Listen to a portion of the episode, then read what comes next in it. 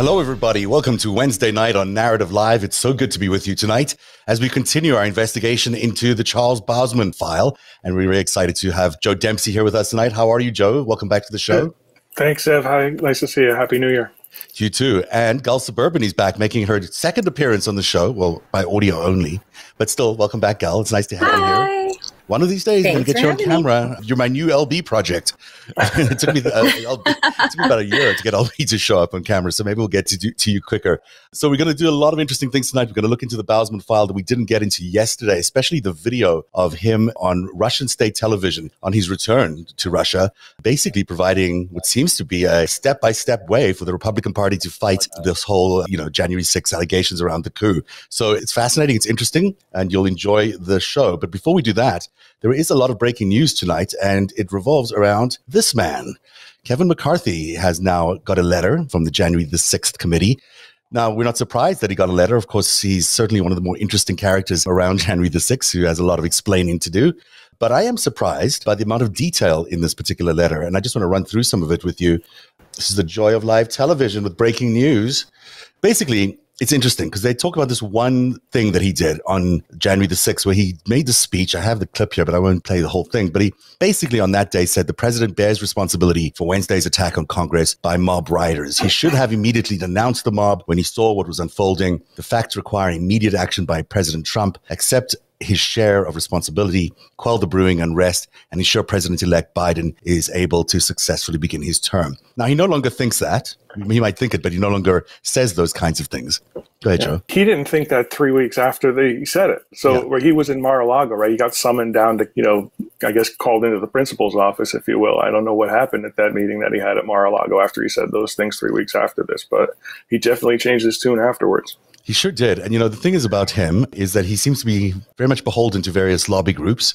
And it seems maybe there's some interference there from some lobby groups in trying to convince him to change his tune.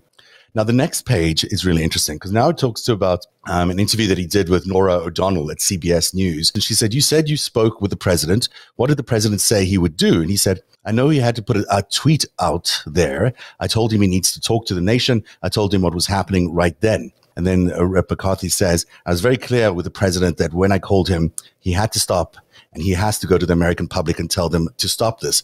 It took a while before President Trump actually did that.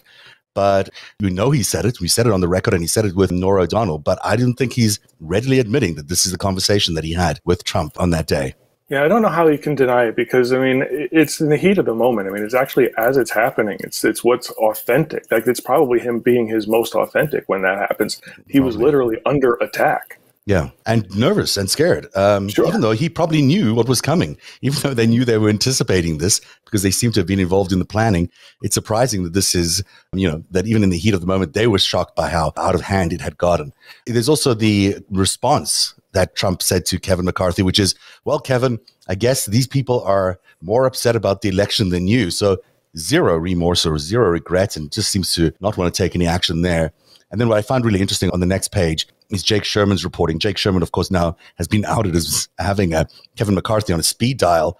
But, you know, he tells Jake Sherman, or at least Jake Sherman reports, that President Donald Trump and House Majority Leader Kevin McCarthy got into a screaming match Wednesday as an enraged mob of Trump supporters attacked the Capitol, according to some familiar with the episode, which in this case is probably Kevin McCarthy, who's familiar with the episode. So, you know, it goes on a lot like that, but definitely Kevin McCarthy has a lot to answer for. And I think the committee is hoping that he is going to testify honestly, and I think he will. All indications are that he will testify. Is that right, Joe? I don't know. I, honestly don't. I think, you know, he's got a little bit to kind of, you know, he's a minority leader. So, you know, we're having difficulty trying to get even Jim Jordan, right, the ranking member of Judiciary. He's not cooperating. Yeah. Yeah. I don't know, you know, how reluctant or how, you know, forcefully they want to enforce either these letters or these subpoenas. I I don't know why at this point they're not, you know, sending draft subpoenas along with these letters to say, hey, this is kind of coming if you don't. You know, I think they should be a little bit more forceful. But Well, look what's happening with the. They have a uh, we, process. we have not heard yet about Meadows. You know, it's amazing that it's been so long, and Yeah. Meadows has not received his indictment. And look how long it's taken just to get Bannon through, which will be July, I Yeah. think, or June when the next hearing takes place, which is way too far away. Um, of course, yesterday we had people around both Donald Trump Jr. and Kimberly Foyle subpoenaed to the committee, and that I think is really interesting, and we look forward to seeing what comes out of that testimony. But that's the latest news as we have it from the committee. Interesting stuff going on today. Gal, does anything you want to share about that letter? Anything else you want to throw in there? Yeah, I mean, I would just send a message to, uh, you know, Kevin McCarthy that you're not going to be the leader anyway, so you might as well tell the truth. Why do you think he's not going to be That's the leader? I just think that they're going to play him and pull him in either direction so that he's, you know, confused and afraid. That's kind of what Marjorie Taylor Greene and the Freedom Caucus, I think that they're trying to scare him into not testifying, making him think, oh, we're not, we're going to vote against you for the leadership of, you know, the House, but they're going to vote against him anyway. So he just needs to not listen to all the threats and the noise from that side because they're not consistent people. You don't think that if he maintains the stance, that you don't think that the party will stay behind him? Because I think if he continues to follow whatever the masters of the party are telling him to do, then he still could keep the speakership. I don't see, you know, maybe they'll do this Donald Trump thing where they replace him with Donald Trump. That's the other theory out there. But I think it's interesting to see whether he, if he toes the line, he might keep his job. I think that's the calculus he's making. Yeah, you know, I think sure. as voters, we need to have our own calculus in some of this too. I think mm-hmm. that we have the ability to make sure that he's not the speaker, and mm-hmm. I think that when people, you know, start talking and having conversations about how oh, it's it's almost inevitable that the Republicans are going to take the midterms, that's voter suppression right there. Yeah. If we stop with that messaging, if we stop saying that it's inevitable that that's going to happen, then we have mm-hmm. to give ourselves hope and say that we have the ability to make that change. I think you're absolutely right there. And I think that we don't know enough yet to even figure out what this next election is going to be about because we still right. need to, uh, you know, so many shoes need to fall on this. And there's certainly no reason, according to the latest analysis of the uh, district and the uh, gerrymandering of the districts, it looks like it's fairly even between what the Republicans pick up and what the Democrats pick up, even though there's been some of this early noise about the Republicans benefiting more than the Democrats. It seems like in reality, the gerrymandering is sort of even in different parts of the country. Still, it's an uphill battle. It's a midterm and it tends to switch sides in a midterm. So who knows what will happen. All right, let's get back to the Bausman file because last night's show was fascinating to me. I could have spoken to the three of you, well, Gal and the other uh, two guests that we had for the entire night because there was so much interesting information that came out and it was so interesting to see it build on itself. We didn't have the videotape that we really wanted to play. But just to catch everyone up tonight, let's just do a quick update for everybody about who Mr. Bausman really is. So this is Charles Bausman. I think he is a Russian disinformation agent, which means in his case that he might be directly linked to a Russian intelligence services, which is what I think he is, or he's indirectly linked to the Russian intelligence services through this guy whose name is Alexei Komov, who works for Konstantin Malofeev, is an oligarch who spends a lot of his money on the Russian Orthodox Church. And through that Russian Orthodox Church runs this incredibly interesting influence group, if you want to call them that, maybe a propaganda group, maybe a full-on spy group, you might want to call them that. And Malofeev is tied to Alexander Dugin, who we described yesterday as Putin's Rasputin, the man who sort of was given the entire Russian attack on democracy a theory, an ideology on which they could base their attack. Alexei Komov is sort of middleman in Russia. Jack Hanick is uh, Sean Hannity's former producer, believe it or not. So if you're wondering how Sean Hannity gets a, such an inside line on all of that, it's probably through Jack Hanick. And the man that yesterday we landed up describing as the man who might be the biggest influence agent in this whole story is Ed Lozansky, who's a professor who runs a fake university, according to Grant Stern. And he has been this sort of central person who's been pulling together a lot of the people who are sort of anti American and pro Russian in their views inside America. So Ed Lozansky is an interesting character. In fact, I want to show you a little bit of a tape, if I could. This is, um, you know, I found some tape through Patrick Simpson uh, and uh, Grant Stern showing Ed Lozansky and Bausman talking to, I think it was a conference in Moscow. I can't sure if it was in Moscow or it was in the States, but nevertheless, this is very early on, I think, in Bausman's career in all of this. And he describes what he's doing with his publication. And then there's an interesting exchange between him and Ed Lozansky. So I don't have it right in front of me, but you guys can fill in a little bit of time here by talking whatever you want to about the Charles Bausman as an individual and Russian insider, but also more broadly as this group. So Joe Gal, I don't know who wants to pick it up. Go ahead. I was watching earlier today some of his old Russian insider and he used to be on this show called Crosstalk on RT. Oh yeah. And that's where you get some really, you know, quick reaction answers from him because it's kind of meant to be an argumentative show where they have, you know, they're coming from opposing views. It was their version um, of Crossfire, and, if I remember. Yeah. yeah. And what's interesting about him is he is just I mean, he is only defending Russia. I mean, it mm-hmm. is a very strong feeling that he has about this. So it was almost like I was not watching an American citizen argue with people. Yeah, he certainly does have a very strong pro Russian point of view. What's interesting, of course, we showed you video of him actually at January the 6th shooting video of himself inside the halls of Congress as all of this was going on, all this crazy rioting was going on. And as we play back some of this video, it's worth noting that when he did his, uh, his show on Russian television, he was on Rossiya television, which is the state run television, he did not, in fact, um, mentioned that he was there shooting this kind of video. I thought that was really interesting, Gal, that he was actually there, he had shot all this video. And even though some of that video was included in the documentary on state television, he did not talk about actually being there and shooting this video. Nor did we see any of this video, obviously, because it's of him. But I thought that was really interesting that they didn't confess that.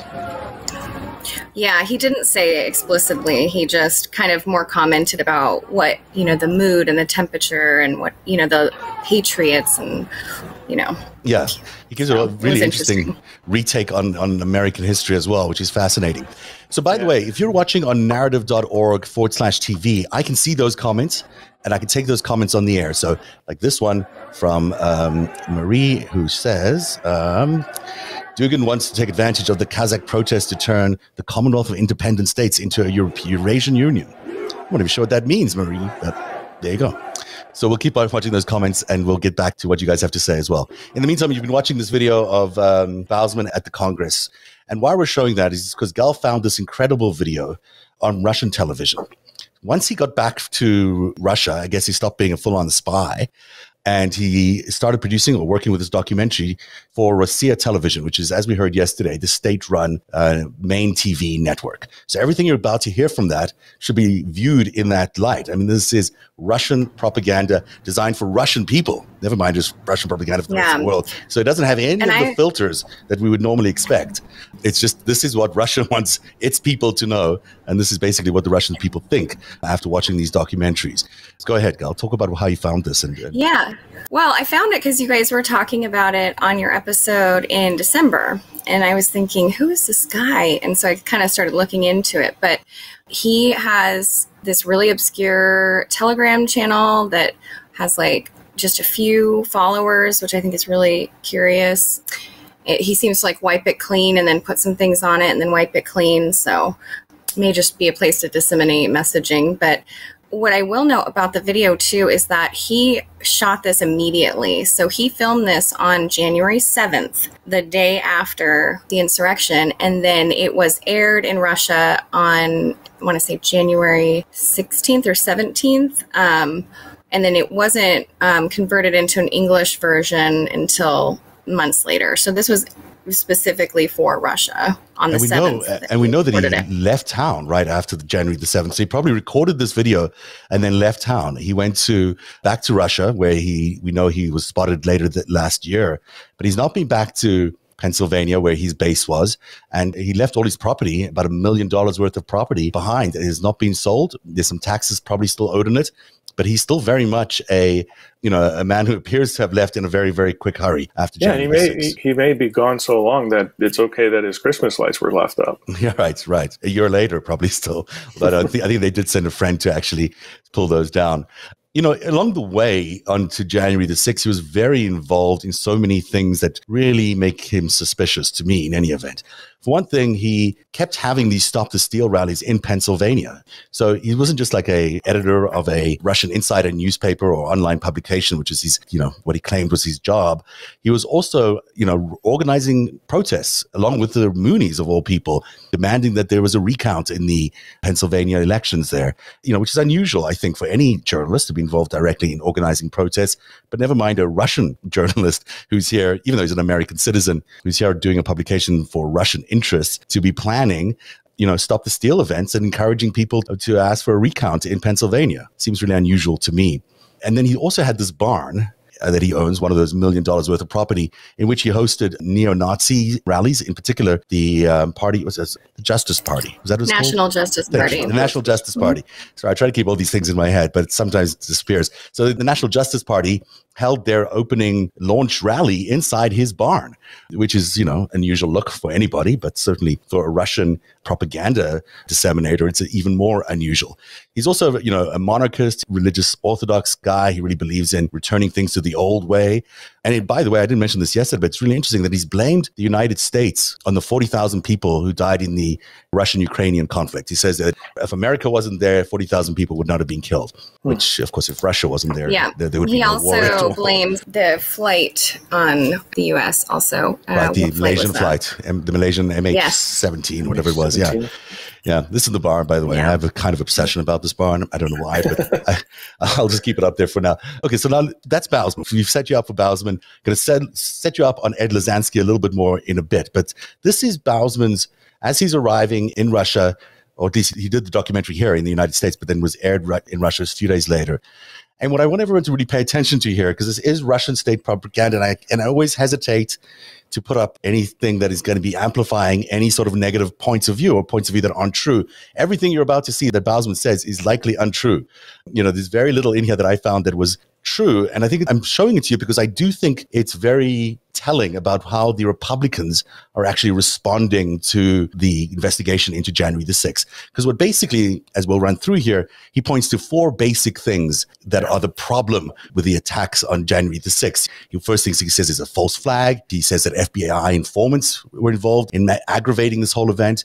He says that Pence backstabbed Donald Trump, and then he says that Pence angered the mob, and that's why they got so violent. So keep that in your mind. This is the stuff that Russia is telling its people. It also happens to be what the Republican Party is using as its main defense around January the 6th. So exactly the same talking points coming from the Russians as are coming from the Republican Party. Same words, backstab. Like that, they stabbed him in the back. That's what they were saying about Pence. Yeah. And, then you know, how he treated Trump on January 6th, that he had stabbed him in the back. Same and words. this was, this was a year ago that this was aired there. So it's the first, certainly the first instances that, you know, this is the next day. I don't think anyone in the United States was thinking in these terms, except for Charles Bausman, who was busy putting together this documentary, right. which aired the next day. Yeah, I mean, the next day you had the people that stormed the Capitol, even during it a little bit, you had them blaming Antifa. If you remember, right, Matt Gaetz right, went up on the floor and said, Oh, we've identified Antifa. And it wasn't until weeks later, you know, seemingly maybe after this aired somewhere, that it became FBI, you know, in three letter alphabet yeah. uh, informants or instigators. Absolutely. I think it's a really telling video, and we'll get to it in just a second. But I want to just show you the video of him and Ed Lozansky because it is interesting. Just, just to jump in real quick, you yeah. know what else happened on January 7th? Mm. The intelligence community actually put out a report on January 7th about the 2020 elections. So there was like a 15 page, very high level, this is an unclassified report having to do with what the intelligence communities here, our own intelligence communities, found about the 2020 elections. And in that, they said, you know, Putin was trying to, you know, denigrate Biden and he was, you know, supporting Trump. Not certainly to the extent that, that they had had done in the 2016 election. But then they also sort of mentioned these things about Andre Derkach. They talk about influence campaigns from Russian intelligence that were mm-hmm. going through prominent Americans, right? So, I mean, mm. think Ron Johnson, think yes. Rudy mm. Giuliani. So, January 7th was an interesting day. And I think so much of that got lost because of what happened on January 6th, obviously. But that intelligence report, uh, it's, it's, definitely worth reading. It's That's really an interesting ODNI. point. Thank you. That's really interesting. Let's listen to the first clip then from Charles Bausman. This is on Russian state TV. It's propaganda. Everything you're about to hear from him is not true. But we want you to hear from him because it helps us understand how the Republicans are getting to their defense. So this is Bausman on Russian state television. Bausman believes that the storming of the Capitol was a carefully planned false flag.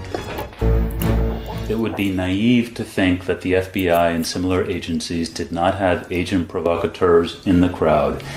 Their assignment was likely to uh, start fighting with the police, breach the the police barriers, and incite the crowd to join them. That it may be true that there were FBI people on the ground. They probably were. But do we know they incited anybody? I don't think we know that at all. I don't think we've seen any credible reporting at all that there were any FBI instigators. Yet it is one of these things that has persisted in Republican circles.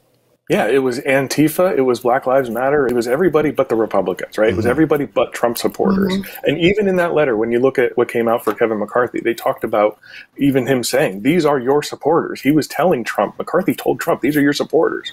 Yeah. And this idea that this is a false flag, Gal, I mean, I think it's so people have to understand a false flag means that the entire operation was you know, created to capture, I don't know, to incite a riot in order to capture them. I don't know what the thinking around a false flag would be, but it would be an incredibly impressive operation if this was a false flag. I mean, boy, you'd need well, so much coordination. stupid too, because yeah. they right. failed. right. And, and, the president was I mean, it's kind anyhow. of a terrible one. Yeah.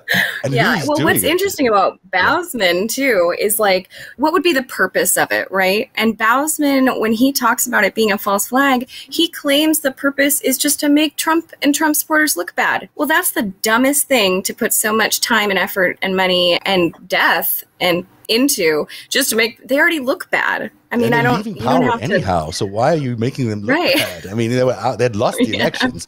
They were going to be out of the political scene. So why, you know, what's the impetus for doing something like this? It, it sort of loses sensibility quite quickly. But yet, this is Russian state television. You know, right after the event, telling themselves, telling the Russian state, is a very popular TV network, that this was a false flag. And also, I think, messaging that to the Republican Party here in the United States. So, waiting for the Republican Party to pick that up as a defense, which in fact we haven't heard yet entirely. We haven't heard the false flag thing come out from the official Republican sources, although it certainly rumbles away on Fox News and in other um, news networks. We, we want to talk about Epps in just a second as well, because I think it ties into this. But before we do, here's another clip, and this is about uh, Michael Pence. Again, this is Russian state propaganda. Everything you're about to hear is not true. You can't take this as being legitimate. And let's take a listen to what Charles Bausman has to say. Um, and there's a reason for that. There was a reason why the crowd was much angrier than perhaps people expected. Because just two hours before that, while Trump was making his speech, Mike Pence stabbed him in the back uh, in in the Capitol building because Mike Pence, the vice president, had the constitutional right to stop the counting of the electors uh, because he had gotten re- official requests from the state legislatures where the votes were being challenged. Pennsylvania, where we're sitting right now, Georgia, uh, Michigan, Wisconsin, Arizona. Um, all these places had said, look, we don't think that the election was done properly in our state. We want more time to try and figure out what happened. So Mike Pence had every right to say, I can't certify these electors. Let's send it back to the states and give them some more time. Um, Boy, that editing on Pants. right? Oh, and the music. So oh my god, it's like Darth Vader's coming. I know. it's really interesting. I mean, that's very important stuff, the semiotics of this. It's, but you know, there he is looking like the devil with these, you know, this evil grin and these, you know, I'm not saying he's the nicest guy in the world. I'm not saying that, but he certainly doesn't look like uh, they're portraying him. So seeing this for me is I like want to see that almost in a vacuum because we have to take a larger view and see what else that really means. If he's talking about Pence having this sort of power, remember who else was saying that? It was Jeffrey Bossert Clark in his letter to Georgia that mm-hmm. Pence has this sort of power. And it was the John Eastman memo, right? The plenary power. And then also in the lawsuits, in I think it was um, there was a Wisconsin Voting Alliance or something like that that sued Mike Pence. And in that complaint, they reference the exact same cases and same sort of uh, case law that was referenced in the Clark letter. So these three items and all the me, same sort of states all come too. together. It's really interesting. It seems, if the focus was that Pence has this power, everybody knew that Pence had this power. Charles Bausman, where did you get that information from? Well, Russian insider yeah. talent, you know? I think it's a very good point, and I think what you're saying here is well, there is a flow through of a plan that yeah. was in the Eastman letter, that was in all the thinking around Donald Trump's coordination of the coup, the war room and, and what have you, Giuliani's phone calls to various senators, the attempt to get almost 100 congressmen to come along with this. You know, they had meetings to do just exactly that based on this idea that Pence had this power when we know he doesn't really have that power. And how did Charles Bausman know any of this stuff? I mean, he would have to be pretty plugged in. I have an idea. To everything. Go ahead, Gal. Yeah, who else lives in Pennsylvania or is very, you know, in touch with Pennsylvania is Ivan Raiklin. Mm-hmm. And Ivan Raiklin, what came up with the Pence card. You know what? That's a really, really good point. I'm going to actually pull that. When you look at the two sort of Russian influenced cells, if you want to call them, or call them what you will, in Trump in this event of January the 6th, it certainly, here's one, is Michael Flynn and his group of three, Phil Waldron, Sam Keshel, and Ivan Raiklin, who is someone who was born in the Soviet Union and also someone who, you know, appears to be operating on behalf of Russia. That's one group. And then you see the, the Charles Bausman group as another, but they both seem to be talking the same language. And it is interesting that you point that out, Gal. And we haven't really heard much about Ivan Raiklin. Um, have he, he's not been called yet, has he, to testify or anything like that? Not to my no, he's worried no. though. Mm-hmm. Yeah, he does. He's got thoughts. so what's interesting too about this is, is again, come back to Lancaster, Pennsylvania, right? So last night you guys were having the conversation about all the different things that were occurring in Lancaster. Mm-hmm. The interview that Bausman was doing was done in Lancaster. When Ivan Raiklin's operatives approached Everett Stern, you know, allegedly what Everett Stern is, is saying, who was supposed to be in the debate tonight, by the way, and you know, he's, oh, really? he's unable to do that. Yeah. The, the Pennsylvania GOP won't let him.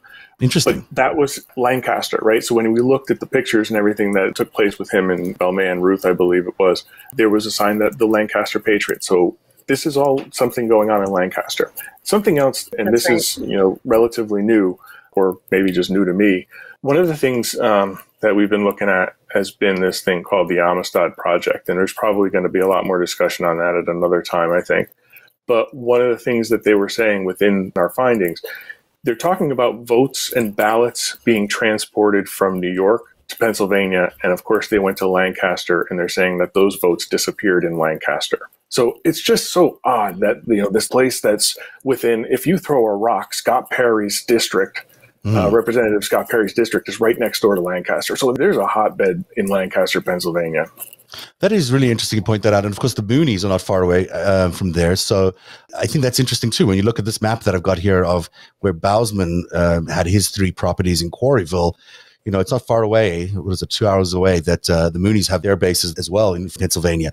But you are looking at a place that is was really the hotbed of everything that happened in 2020. It seems to have, have taken place in that zone. I haven't heard about the Amistad project either, but I think you're raising some interesting points there that I think are very important for everyone to look at. That you know, this was an operation that was taking place in Pennsylvania, probably against the Pennsylvania voters, and I don't know why not much attention is being paid to it because there clearly is a foreign operative footprint here, which looks like it was very active in Pennsylvania. Now, it could be that they've reached some sort of agreement with the Russians and the Russians are no longer here for that reason. That could be one of the things that has happened because the way they deal with these things is counterintelligence. We wouldn't necessarily see the court case or anything out in public.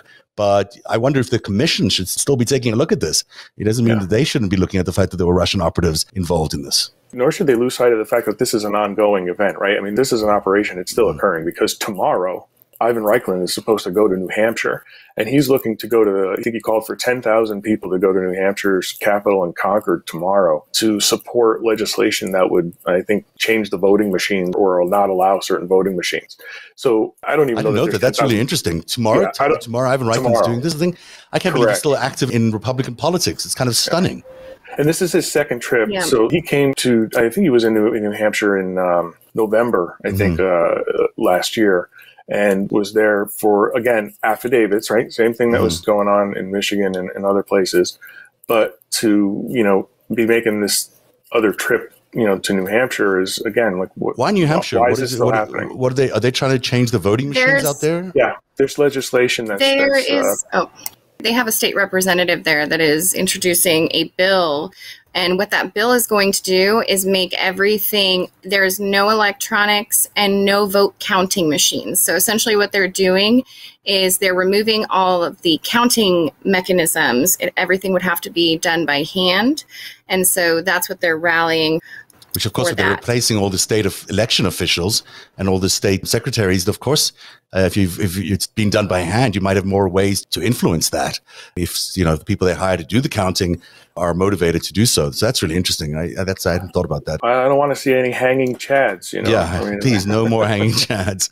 Let's take a look at another one here. Now, this is overriding Christian theme to what Bausman supports. He has various other websites that are pro-Christian that are very all about the, especially the Russian Orthodox Church. He's very much a believer in the church, but also propagates it as you know as the right way of thinking, and he, he aligns that with Donald Trump a lot and the Trump campaign and everything that he talks about. So he's always referring to the you know the, the white Christians in, in Russia, but he's also obviously signaling the white Christians in the United States. And in this backdrop that he sort of declares that there is some sort of threat imminent to the American democracy, and that the Christian good people of America are the ones that are upstanding and fighting it first.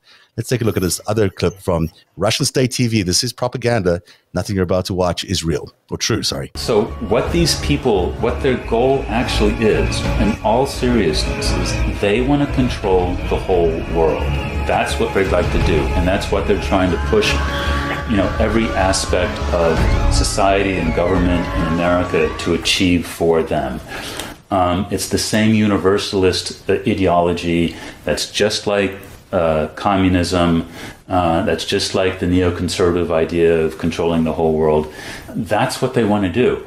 And you know the uh, the the right analogy is this. So uh, in the Bible, mm, the devil tempted Christ, and he said, "Look, if you'll just come over to my side." I'll give you power over the whole world. You'll control everything, and you'll be like the king of the world.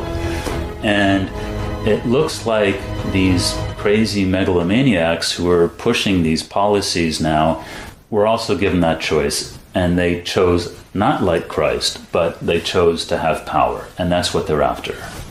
Okay, so that's a terrible analogy, obviously, because it doesn't make sense the way he's describing it. But you know, regardless of that, I think what he's trying to say is that these alliance of globalists, left, right, what do you call them, crazy megalomaniacs, are trying to take over the world. I mean, it's so inconceivable. I'm not saying the globalist movement wasn't a global movement. Of course, it was a global movement. I mean, whether it was a movement or just a natural progression, you know, who can say that? Who can say? But I will say that this is just nonsense. And really, the people who are trying to take over the world and destroy democracy are the people that he is supporting, which are autocrats yeah. and monarchists. Yeah, I think the gaslighting is insane, right? I mean, like you said earlier, this broadcast really wasn't for us it's mm. for the russians so they're getting this information and they don't know that it's gaslighting we can see it because we live in a democracy and we can mm-hmm. you know we have other information we have available to us but this is, you know, gaslighting of the highest order. It does really frame for you what the Russian strategy is here. This they are trying to frame a conflict between, you know, sort of rational left-leaning people and this sort of this crazy, well, same way he uses crazy as he did, but you know, this sort of very out there autocratic right-wing fringe movement to try and end democracy, which has been working just fine. Thank you for spending your time with Narativ and stay tuned. There's much more to this conversation in our next episode. Narativ is made possible by viewers and listeners like you who join at patreon.com forward slash narativ. Join today and support truly independent journalism. Patreon.com forward slash narativ.